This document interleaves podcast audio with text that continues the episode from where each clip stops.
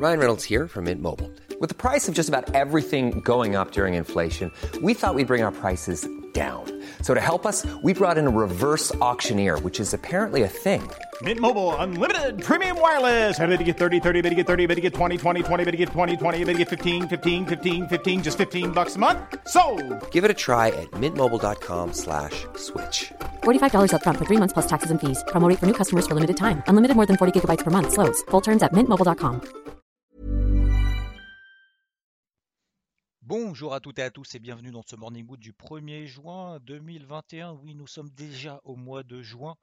Premier jour du mois, il est 6h du matin, mardi. J'espère que vous avez passé une bonne nuit. Alors les marchés sont bloqués. Euh, déjà sont bloqués parce que hier on avait les marchés américains qui étaient fermés. Donc généralement en Europe, on a quand même du mal à prendre des initiatives avec euh, les Américains qui ne sont pas ouverts. Aujourd'hui à 16h, on a l'ISM manufacturier aux États-Unis. On a également un- une réunion de l'OPEP, donc attention sur le pétrole.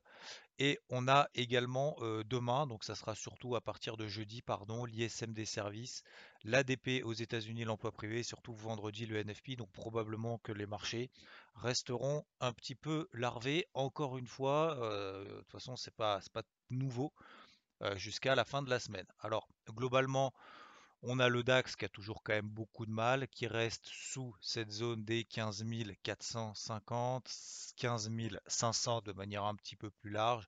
Allez, entre 15 500 et 15 600, globalement, voilà, il se passe plus rien.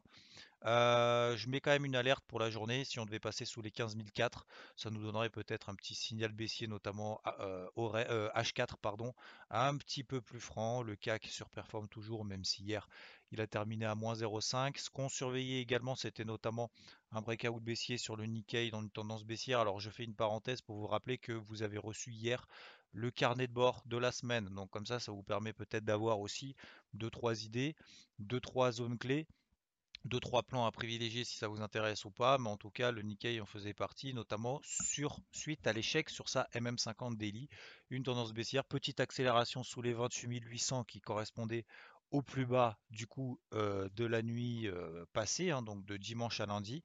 On est passé sous ces 28 008 et on a fait, on a perdu derrière 200 points. Et là, c'est à nouveau en train de se stabiliser. Mais vous voyez que quand même, ça fait partie des plus faibles malgré la progression haussière, comme je vous expliquais, euh, un peu étonnante. En tout cas, moi, j'ai trouvé ça étonnant. Euh, entre, le, entre le 13 et le, le 28 mai. Donc pendant 15 jours, il n'a fait que surperformer quasiment tous les indices, alors que c'était absolument pas le cas dernièrement.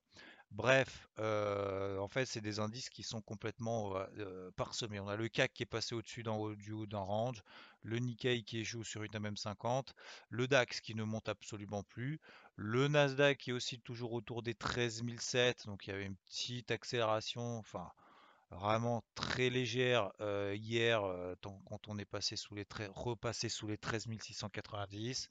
Voilà, on a fait 13 650. La grosse zone, donc on a autour des 13 660, hein, celle qu'on avait 13 650, 13 660 qu'on avait déjà évoqué. Ça c'est la première grosse zone qu'on a évoquée la semaine passée.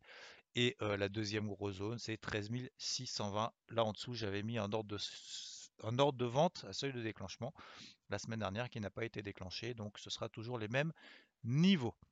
Voilà globalement sur, euh, sur les indices. Donc plutôt en surveillance en fait d'alerte baissière, par exemple sur le DAX, comme je vous l'ai expliqué, le, Nasdaq et euh, le Dow Jones que je trouvais très faible et il m'a fait mentir hier puisque euh, derrière on a une grosse accélération baissière de quasiment 100 points et puis finalement il a tout reconquis cette nuit. Voilà, donc les marchés américains vont réouvrir et décanteront très probablement la, la- semaine, bah, en fin de semaine malheureusement.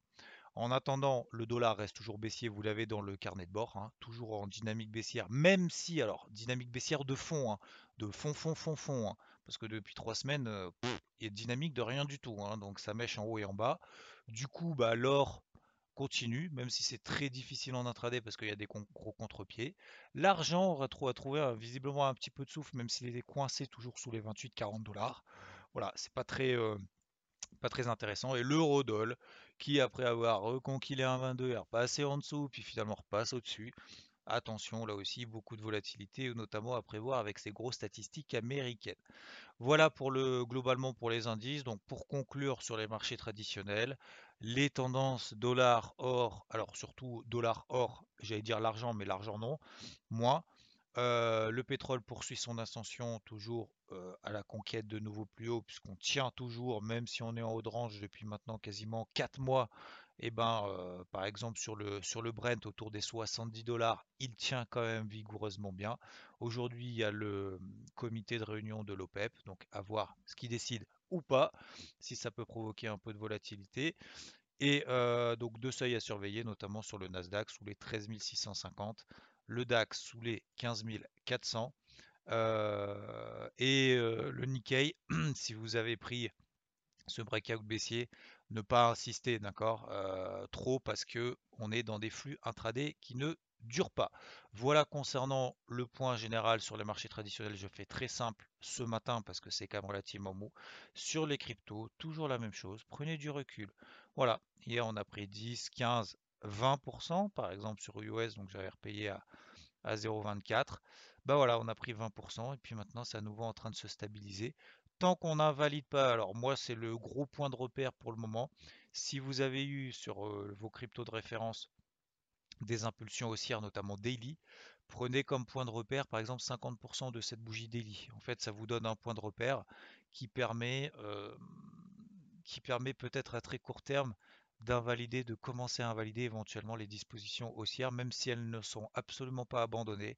Reprenez vos graphiques daily, reprenez vos graphiques weekly. Pour le moment, plus 10, plus 20, moins 10, moins 20, ça ne change rien à la dynamique latérale daily, ça ne change rien aux tendances moyen terme weekly qui sont au-dessus pour certaines d'entre elles, au-dessus des MM20 weekly, et pour d'autres, comme par exemple sur le Bitcoin, où c'est un peu plus compliqué, mais par exemple le Bitcoin, tant qu'on est entre 40 et 33, euh, bah, il se passe rien. Donc 33 40, ça fait 20%, d'accord? 40 000, entre 33 000 et 40 000, et 40 000, 33 000, ça fait moins 17%.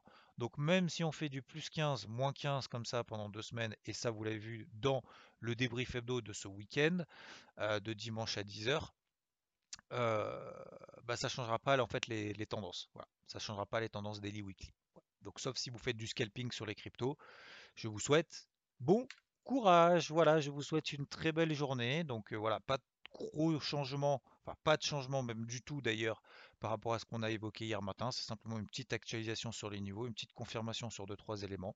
Mais euh, voilà, c'est tout. Je vous souhaite une très belle journée. Je serai en réunion toute la matinée, et puis donc je reviendrai dans le, dans le courant de l'après-midi éventuellement s'il y a des choses qui se sont déclenchées. Mais n'oubliez pas que vous avez énormément de statistiques macroéconomiques, notamment qui vont commencer à partir de cet après-midi. Ciao, ciao. Hi, I'm Daniel, founder of Pretty Litter. Did you know cats tend to hide symptoms of sickness and pain? I learned this the hard way after losing my cat, Gingy. So I created Pretty Litter, a health monitoring litter that helps detect early signs of illness by changing colors, saving you money and potentially your cat's life. Pretty Litter is veterinarian developed, and it's the easiest way to keep tabs on your fur baby's health right at home. Go to prettylitter.com and use code ACAST for 20% off your first order and a free cat toy. Terms and conditions apply. See site for details.